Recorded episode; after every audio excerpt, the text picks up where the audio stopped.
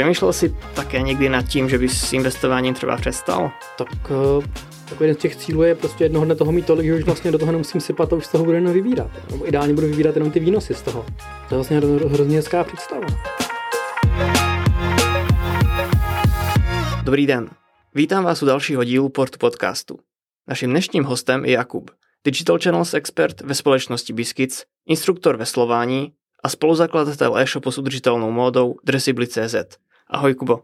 Ahoj Čusy. Můžeš se našim posluchačům stručně představit a popsat, čemu se v Biscuits věnujete? Fů, to je hodně, hodně otázek, na to by to bylo stručné a tak já to zkusím. Tak uh, jsem Kuba, tak jsem z Prahy. Když to vyjde, tak letos dokončím vysokou školu.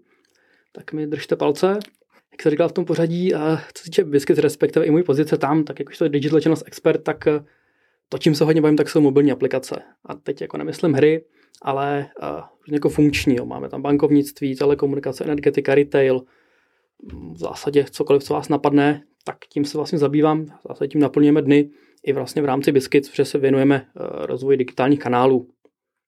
A jak vlastně probíhá vaše práce pro klienta? Co od vás poptávají v rámci těch aplikací? Nebo je to vždy podobná věc, nebo je každý klient úplně rozdílný?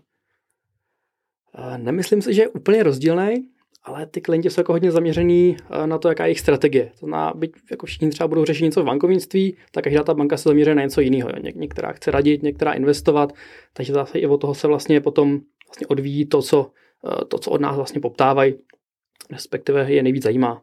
Ty už vlastně během školy také pracuješ, teď někdy desítky, desítky hodin týdně a zároveň si měl stále trochu času i na sport, tak já jsem obdivoval během studia, že si vstával už strašně brzy ráno, často půl páté, ať vlastně stihneš eh, veslování nebo, nebo kolo. Je to stále ještě takhle? Já bych řekl, že je to vlastně ještě přísnější teďka. Že vlastně ta škola byla takový chci říct, takový odpočinek mezi tím.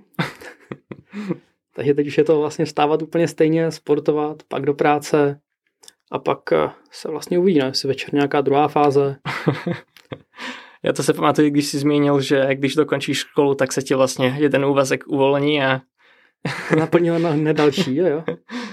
A když jsi vlastně už pracoval během toho studia a začal si si šetřit peníze, a jak jsi se dostal k investování nebo vůbec k tomu, že si začal uvažovat, že bys mohl své úspory shodnocovat?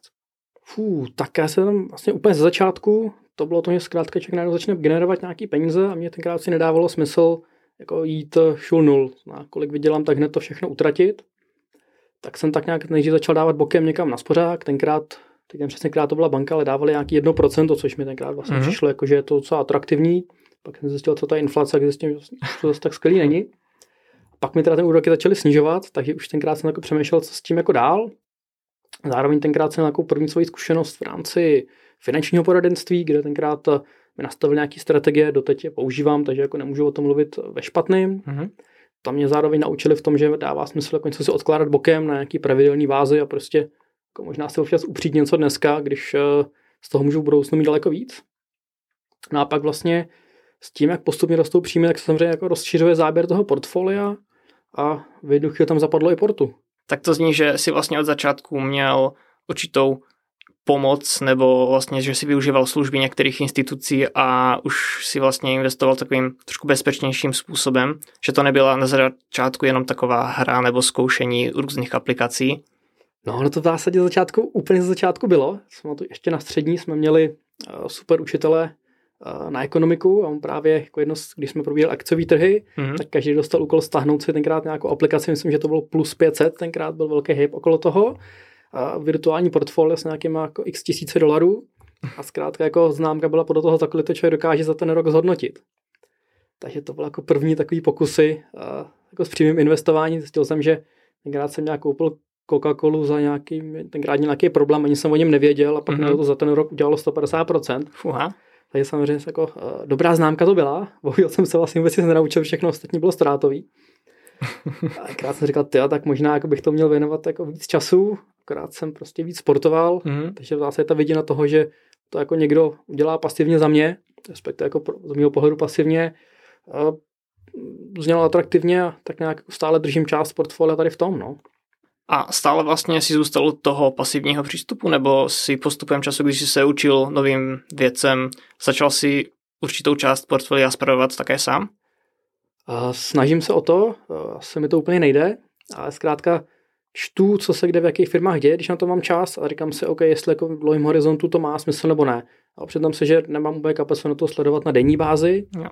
A zkrátka, když tam vidím třeba nějaký strategický partnerství nějakých dvou firm, které řeknu, hele, to by vlastně mohlo fungovat, tak tam zkusím něco málo nasypat a zkrátka mě jako nezastraším se toho, že to rok bude v mínusu a pak to doufejme zroste a nebo rozvážu spolupráci. No, to je. a jaká byla tvoje cesta k portu? Dozvěděl jsi se o nás od nějakého známého, nebo jsi si naš, našel sám? Já jsem poprvé o portu slyšel v rámci televizní reklamy.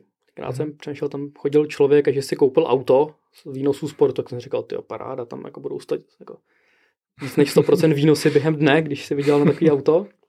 A pak tak vyšumělo a pak se říkám, že teda jako jednu z bank, který mám taky Airbanka a najednou se tam prostě objevilo, hele, pojďte s námi investovat do portu. Co říkám, ty tak jako zajímá mě, jak vypadá ten proces. Tak jsem tím prošel a za mě jako úžasně jednoduchý zpracování, jo. žádný jako složitý verifikace, nic, prostě to všechno šlo přes telefon, rovnou tam byl nastavený trvalý příkaz a ten vlastně jako trvá. A máš při investování stanovenou určitou strategii, kterou se snažíš dodržovat, nebo nějaký investiční cíl, který chceš dosáhnout? Tak jako ten hlavní cíl je to zhodnotit. Ale eh, říkám si, že spíš za mě má smysl nějak jako něco ale diversifikace, takže mm-hmm. aby mhm. to jako nebylo na jednom místě, byť samozřejmě i ty portu strategie jsou jako ze široka braný, tak jako proč nevzít ještě ze široka něco, co je ze široka. To je jedna věc. A druhá pak samozřejmě jako, co s těma penězmi pak udělat. No? Za mě jako dlouhou dobu tady byl sen o nějakém vlastním bydlení. Mm-hmm. A současná situace mi ho tak nějak trošku jako vzdaluje a docela se jí to daří tak se nechám překvapit, eh, kdy to jako vyjde, kdy už jako zjistím, že vlastně tam je dost, aby to bylo nějaké těch 20% nějaký, eh, nějaký nemovitosti a věřím tomu, že část toho na to asi padne. A pak samozřejmě tam ten dlouhodobý horizont, protože já nechci úplně strašit, ale moc nevěřím tomu, že budou důchody za 50 let. Takže důchod bude takový, jaký si ho udělám. To je pravda, jako je lepší se na to připravovat už teď, i když je to za, za desítky let a často se to zdá být, že je to ještě za strašně dlouhý čas, ale ono právě to dlouhodobé investování, když člověk vlastně využívá složené úročení a tak dále, tak dává o to větší smysl, jako začít, začít už teď. S tím naprosto souhlasím.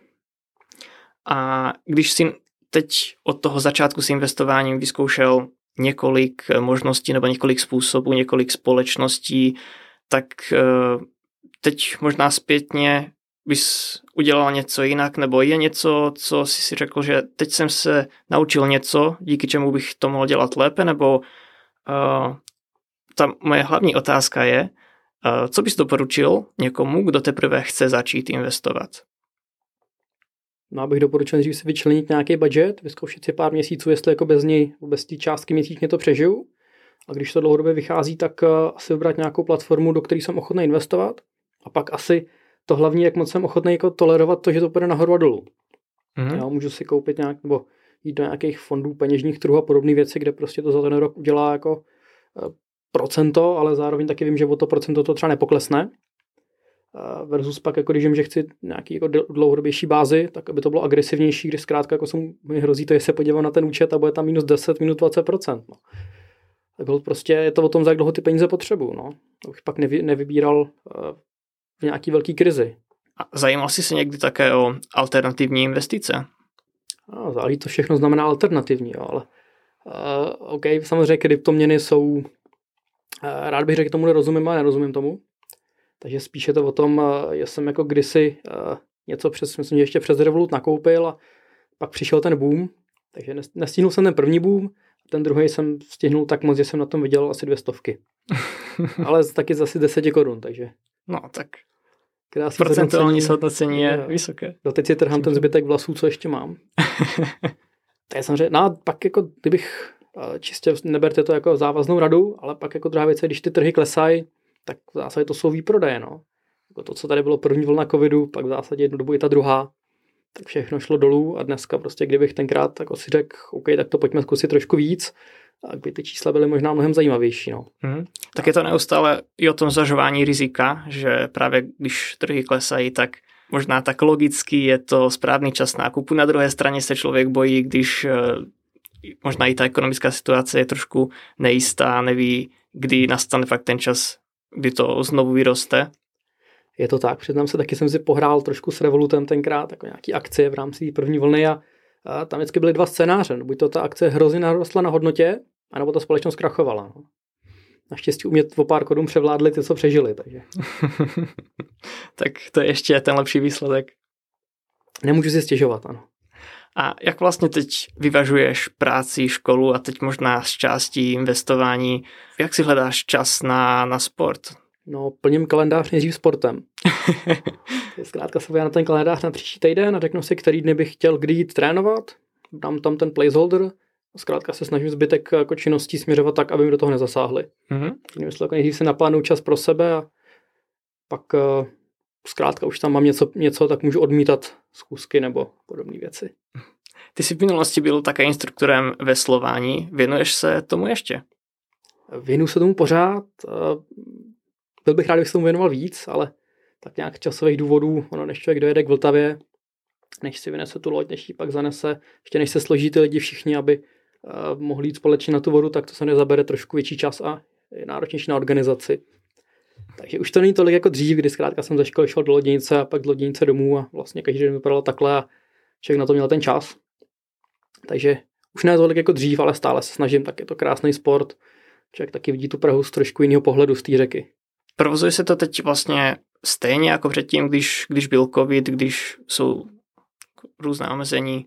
No jako no, výhodou jako těch lodí je to, že ty lidi na, jako na různých posádkách jsou hodně daleko od sebe. Jo. Mm-hmm. Takže mhm. tam ty roušky jako není potřeba mít, pak se v nějaký výjimky pro sport. Samozřejmě ten sport jako trpěl teďka rok, rok a půl a tak to asi trpěl jako všechny, všechny sporty, vzhledem k tomu, že ty země zkrátka proběhají vevnitř. Takže ano, trošku to utrpělo, ale myslím si, že to se postupně nastartovává. A kdybychom se dostali ještě zpátky k investování, možná k nějakým investičním cílům, když na to nahlížíš tak dlouhodobě, přemýšlel jsi také někdy nad tím, že bys s investováním třeba přestal? Tak eh, jako jeden z těch cílů je prostě jednoho dne toho mít tolik, že už vlastně do toho nemusím sypat a už z toho budu jenom vybírat. Nebo ideálně budu vybírat jenom ty výnosy z toho. Vlastně právě ten pasivní příjem, o kterém se někdy mluví, tak eh, jeho možná dosáhnout také vlastně investicí do, do akcí nebo možná i do uh, určitých fondů, které pak od určité sumy vlastně generují. Tolik, že si vlastně měsíčně můžu brát tolik, kolik bych tak jako chtěl. Jo a vlastně už jenom koukat na to, jak ta hodnota se naroste, ale vlastně je furt stejná a já z toho jenom žiju dál a dál. To je vlastně hrozně hezká představa. Co pro to v portu musím udělat? Pravidelně investovat, i kdyby malé částky po dlouhý čas. Tak já v tom budu pokračovat. Tady se jdeme za 30 let a povíme to znova. tak jo, budeme se těšit. Moc děkuji za rozhovor. Já díky za pozvání.